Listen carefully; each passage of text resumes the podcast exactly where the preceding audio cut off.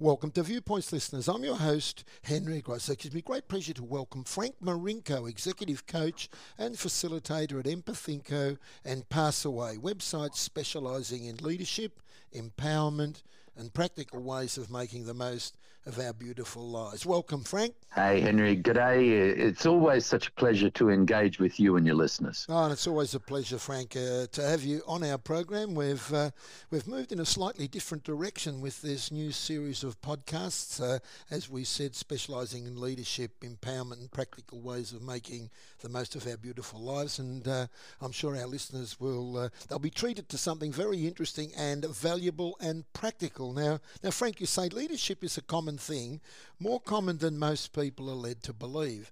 It's, it's not just the big bosses at the top of some company or organisation who lead. You might like to explain that. Yeah, Henry, you know, thousands of men and women are out there every day leading teams and projects within their workplaces and their families. But when we find ourselves in those leadership roles, we quickly realize this is no walk in the park we come to face some really daunting truths. You know, number one, leading means making significant changes. Number two, making changes in a group of people is tough without changing individual behaviors. Now, sustaining these behavioral changes ain't easy without digging deeper into the meanings behind those behaviors. And so leading others in transforming their fundamental ways of thinking requires us to consider transforming ourselves too. So, you know, Henry, you've been involved for many years in leadership of really quite large teams. What have you found when exerting leadership? Mm, look, uh, all of those challenges, as you've put so succinctly, Frank, uh, uh, ring true. Uh, I think uh, one of the one of the challenges that uh, I think leaders need to address is that the bigger your team, the more complex all of those challenges become because everyone brings a different perspective and even to a daily meeting or a daily gathering of you, people come in a different frame of mind to what they were at the last meeting. And when you've got uh, 10, 20, 30, or 40 people or more in your team, uh, acknowledging the fact that when you're speaking one language to them, it's being interpreted up to 50 different ways. So you've got to understand that. You've, I think you've got to be a very adaptable person. You've got to have extremely good emotional intelligence to be able to read your team and and then at the same time frank empathize with them. And at the same time uh, and this is so true i always think of families uh, when i was a child frank uh, there were five of us, and we all wanted our equal share of attention from yep. our parents, and we're very quick to see inconsistencies, uh, even imaginary inconsistencies. So, acknowledging diversity within your team and at the same time providing a, a level of consistency requires a, a, pretty flexible, adaptable, in tune person. And I, I, I like the, the last thing you said too was transforming ourselves. I think more often than not, uh, that can be one of those things that uh, flies under the radar, and maybe sometimes we change without even knowing it, and it's not always changing for the better. Um, in, in terms of our team, and mm. if we're not aware of the changes that are going on, we think we're still behaving in a certain way, but because of the team we're with, they've had an impact on us. Uh, so we we really have to put some time into well do we need to change? Because at times our messages just don't get through. So that's a really, really complex one. But I think what you've summed up there, they are the really big challenges. Yeah, you know, it's fascinating, Henry. Despite our best efforts to bring about change, and even with the most genuine intentions, we often see absolutely bugger all significant progress. You know, trying to change ourselves or those we lead won't work unless we understand why we resist change in the first place. We need to grasp how our own immunity to change affects our lives. Mm, that's an interesting term, to, Frank. I, I, hadn't, I'd never heard uh, uh, resistance to change explained in that terms, our own immunity to change. What do you exactly mean by that? Well, understanding immunity to change is really tricky because we're actually trapped inside of our own immune systems and that's hidden from our view. So we're living inside them, not the other way around. We're too caught up even to realize it. And that's why we need a new approach to personal learning. In this podcast and series, I'll present new technology based on transformative language that I've discovered over 20 years as an executive coach. And I'll give you an example, Henry. Mm-hmm. You know, the person who wants to change their relationship to alcohol and drinking to excess, not only because of the social or health issues, but because of the family issues, because of the financial issues but they continue inhabiting and situating in groups that congregate after hours and consume alcohol. Mm-hmm. You know, Friday night drinks or staying back after training at sporting clubs. So they get trapped inside of their immunity to change. And this foundation of this new technology all lives in language. So each language form is like a tool that transforms how we think and interact making transformative learning more possible. You know, there's language going on all the time, and it's so either ourselves to ourselves, you know, that little voice that's mm. going in the background, mm. or it's ourselves to others, um, or it's others to others where we're impact with the, impacted with the conversation that's going on. So while everyone has some influence over their language, leaders have a huge mm-hmm. advantage in shaping, changing, or endorsing those existing language rules. And, you know, leadership and language go hand in hand, whether we like it or not, we all have a choice. We can be thoughtful and intentional about our language leadership, or just mindlessly go along with the prevailing language norm in our community and we can make the most of this opportunity or just scrape by. So, you know, we can take responsibility for the meaning our leadership has on our community or not. But one thing's for sure we as leaders are language leaders. And the only question is what kind of language leaders do we want to be? Mm, that's that's a that's a very good point. A lot of food for thought there, Frank. Um, what do you mean by the meaning uh, our leadership has on our community? I read a fascinating book um, by Viktor Frankl, and, and, he discussed in his book, uh, it was entitled Man's Search for Meaning, and that finding meaning in life is a fundamental human need and can be achieved even under the most challenging circumstances. Now, Frankl was a survivor of the concentration mm. camps, mm. and he emphasized that individuals can choose their attitudes and responses to life's challenge, regardless of the external circumstances. And Frankl proposes that meaning can be found through three primary sources. The first, um, and I find this fascinating, yeah. is work and our creative endeavors. So, you know, we can really find meaning through our work or meaning through our creative or artistic endeavors. The second thing that we can find meaning in is relationship with others. And the last, quite strangely, is our ability to find meaning in unavoidable suffering. And you, you know, you see suffering all around the world at the moment, whether it's Ukraine, the Middle East, you know, South America, there are the floods, there are mm. the fires. When people have got the ability to find meaning in unavoidable suffering, um, they actually find that that urge, that that strength to go on. It's a good point you make. Uh, continue.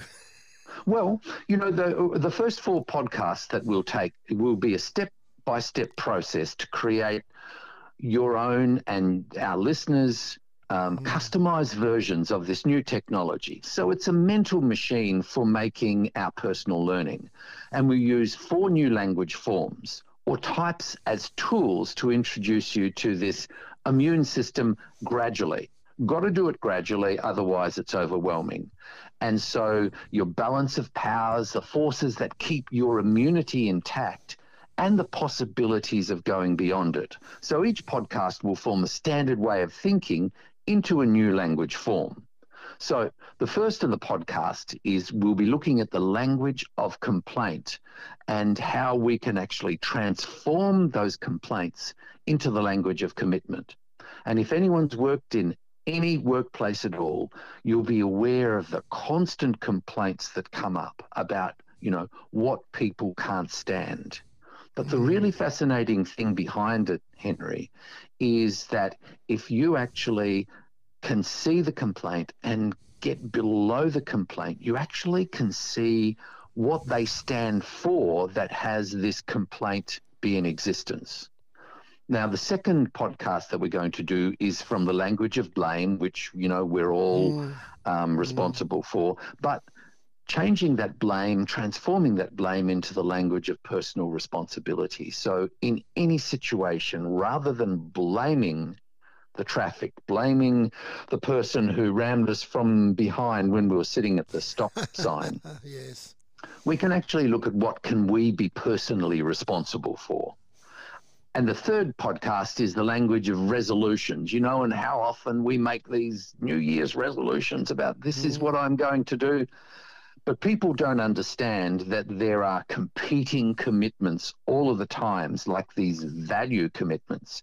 You know, when I say, oh, I'm really committed to my job, but I've got this other value commitment called my family. So when you're waiting for that work to be on your desk by, you know, three o'clock Friday afternoon and you get the phone call saying, oh, my family's sick, I haven't done the work um, we find the lack of workability in all of that. So we look at transforming those resolutions into competing commitments. And, and the fourth is the language of assumptions that holds the language, um, you know, holds us to the assumptions that we hold rather than the commitments. So, you know, from there, we look at the language of prizes and praising to the language of ongoing regard. And I don't know about you, Henry, But the last time that, you know, someone praised you in public, but the, the, way that they praised you, you were left with the conversation inside of you going, mate, if you really knew, um, you know, uh, how much I doubted myself, you wouldn't be saying how confident I am. Those sort of things. Mm-hmm. Um, the language of rules and policies to the language of public agreement, and lastly, from the language of constructive criticism to the language of deconstructive criticism. And so, if you find value in this machine, you'll want to actually maintain it and upgrade it. Mm, there's an awful lot in that, Frank. Uh, just, oh, there is. Yeah, absolutely. What have you got in store for us in the last three podcasts? Well, the last three podcasts, we're going to introduce you to a language that's specifically designed to maintain and upgrade your mental machine because maintenance is crucial for us as individuals seeking, you know, personal growth and always, you know, being able to ask yourself, well, what's behind my complaint? What's behind my blame? Um, how come I'm not um, actually delivering on my resolutions? Um, what's this whole guilt about the language, you know, that I've received, you know, in praise? Um, what's what's my ire about you know, constructive criticism, because I don't know about you, Henry, but I hate being constructively criticized. Um, but once you learn how to do deconstructive criticism, it just becomes so much easier to maintain a relationship with someone while you agree on virtually no points. So, mm. you know, as leaders, we want to enhance our learning within our organizations, uh, but there's a whole lot of stuff to be done. And, you know, I was having a look at some stats recently, Henry, that transforming the culture in an organization, and, and particularly a big one, often takes about seven years. That's a long time. And enormous amounts of money. Yes, that's another another obstacle to uh, I certainly find in our, our system of education. Uh, we we often ask for more money, and of course, uh, people say it's not all about money. No, that's right. Um, I recently read about you know a big transformational project that occurred in Western Australia with a company called Woodside, mm-hmm. and while there was a champion there, you know there were five thousand people being engaged in this transform cultural transformation program. Soon as the CEO moved, the new CEO came in and says, "I don't like this woo-woo stuff. Uh, let's get rid of it. Um, so, you know, actually transforming the culture inside of your organization doesn't have to be a huge gig, but there are particular languages that you need to look at and need to look at using regularly to make that whole thing easier. Now, a thing I've discovered in my profession, and I think we're not Robinson Crusoe with this, Frank, is that um, the three years that we've had uh, uh, plus of COVID and the, the, the, backwash of that, um, the language of hope is almost non existent in, in our profession at the moment, beyond the fact that the children are the future. Uh, is all this doom and gloom. Where's the light at the end of the tunnel?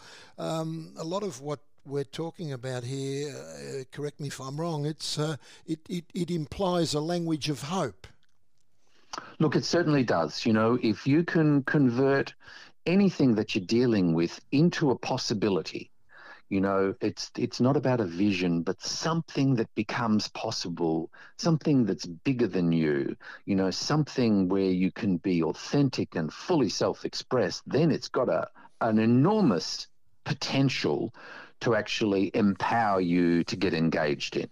Um, but uh, something that uh, holds you small, as you know, Henry, um, something in something in which you feel diminished or less of, has got very little likelihood of actually engaging and empowering you. Mm. Language of itself can't change anything, but without the language of uh, of hope, um, improvements unlikely to occur. Would that be a reasonable assumption to make? I think so. I think it's a well proven fact that, um, you know, affirmative uh, and positive language, uh, even and affirmations uh, for yourself can actually lift you out of the doldrums and give you some sort of a possibility for uh, reaching for something bigger than you for the day. Uh, so, you know, we need every little thing these days to help us um, be able to improve our leadership and become the sort of leader that people want to follow. Mm. Absolutely. So, so with this series of podcasts and uh, this structured approach to this new technology, a mental machine for your personal learning, it also implies, Frank, that uh, people are searching for something other than just an ad hoc, impulsive, spur of the moment, uh, hot flush of enthusiasm approach to uh, improvement. Oh, you know, you're absolutely so right. Um, I remember a, a quote from uh, George Bernard Shaw, and that has always inspired me. Um, and it goes something like this, Henry. Mm-hmm. This is the true joy in life, the being used for a purpose recognized by yourself as a mighty one. The being a force of nature instead of a feverish, selfish little clod of ailments and grievances, complaining that the world will not devote itself to making you happy. I'm of the opinion that my life belongs to the whole community. And as, I, as long as I live it, it's my privilege to do for it whatever I can. I want to be thoroughly used up when I die. For the harder I work, the more I live. I rejoice in life for its own sake. Life is no brief candle for me. It's a sort of splendid torch which I have got hold of for the moment, and I want to make it burn as brightly as possible before handing it to the future generations. Very powerful and positive words by Shaw, a, a great a great writer in, in his time. Ah, look, um, you know, and I often fall back on it uh, when I'm becoming this feverish, selfish little clot of ailments and grievances, complaining that the world won't make me happy. You know, and I think everyone's a bit the same. Why me? How come this has fallen on me? Oh, it's not fair. Rather than, you know, we deal with what lands in our lap and we deal with it as powerfully as we can and we move on with it. It's a beautiful life and we need to make the most of it. Oh, couldn't have uh, framed it better myself. You've already made the rest of my day one where I my, my I will tread more lightly on the ground as I work through the day, Frank. I want to thank you. Always a pleasure, Henry. In completion, what are you? I mean, you can't really top those words, but have you got anything else to top? Oh, Henry, uh, I just just want to let your listeners know that you know they can bring some notes. Um, they piece of paper. I'm going to bring a continual thing to this conversation where we can see something gets exposed um, in um, our language and the way we can transform it. So by the end of the podcasts, um, it's my um, commitment that people have really got value out of this and are going to be confronted with situations where they can use the work that we've been talking about. Makes good. And what can people look forward to again in our next podcast? Oh, Henry, uh, in our next podcast, we're going to look at um, transforming the language of complaints to the language of commitment.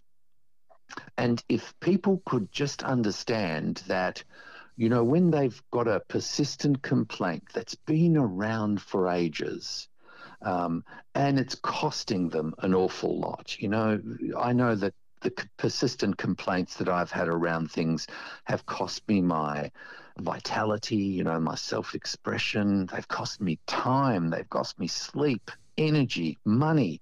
Um, when you're aware of all of these costs, and you still can't ditch the persistent complaint, you need to be confronted with the fact that you're getting something far more powerful out of having this persistent complaint stay in place than you, it's costing you. And, you know, most reasonable people would say, well, that's just rubbish, you know, because it's mm. costing me all of this. And we get to show people next week what they get out of um, by having persistent complaints stay around and stay in place. And, and once you're aware of being able to have a close look at the technology, I can guarantee you that you'll be looking very closely at some of the persistent complaints that you've had around for a long time. Mm, can't wait, Frank. Thank you so much for that uh, that that enlightening uh, introduction to this new series on uh, leadership empowerment and practical ways of making the most of our beautiful lives, as you put it. Oh, thanks, Henry. I'm really looking forward to joining you and your viewers um, uh, over the period. That was uh, Frank Marinko, executive coach and facilitator at Empathinko and Passaway.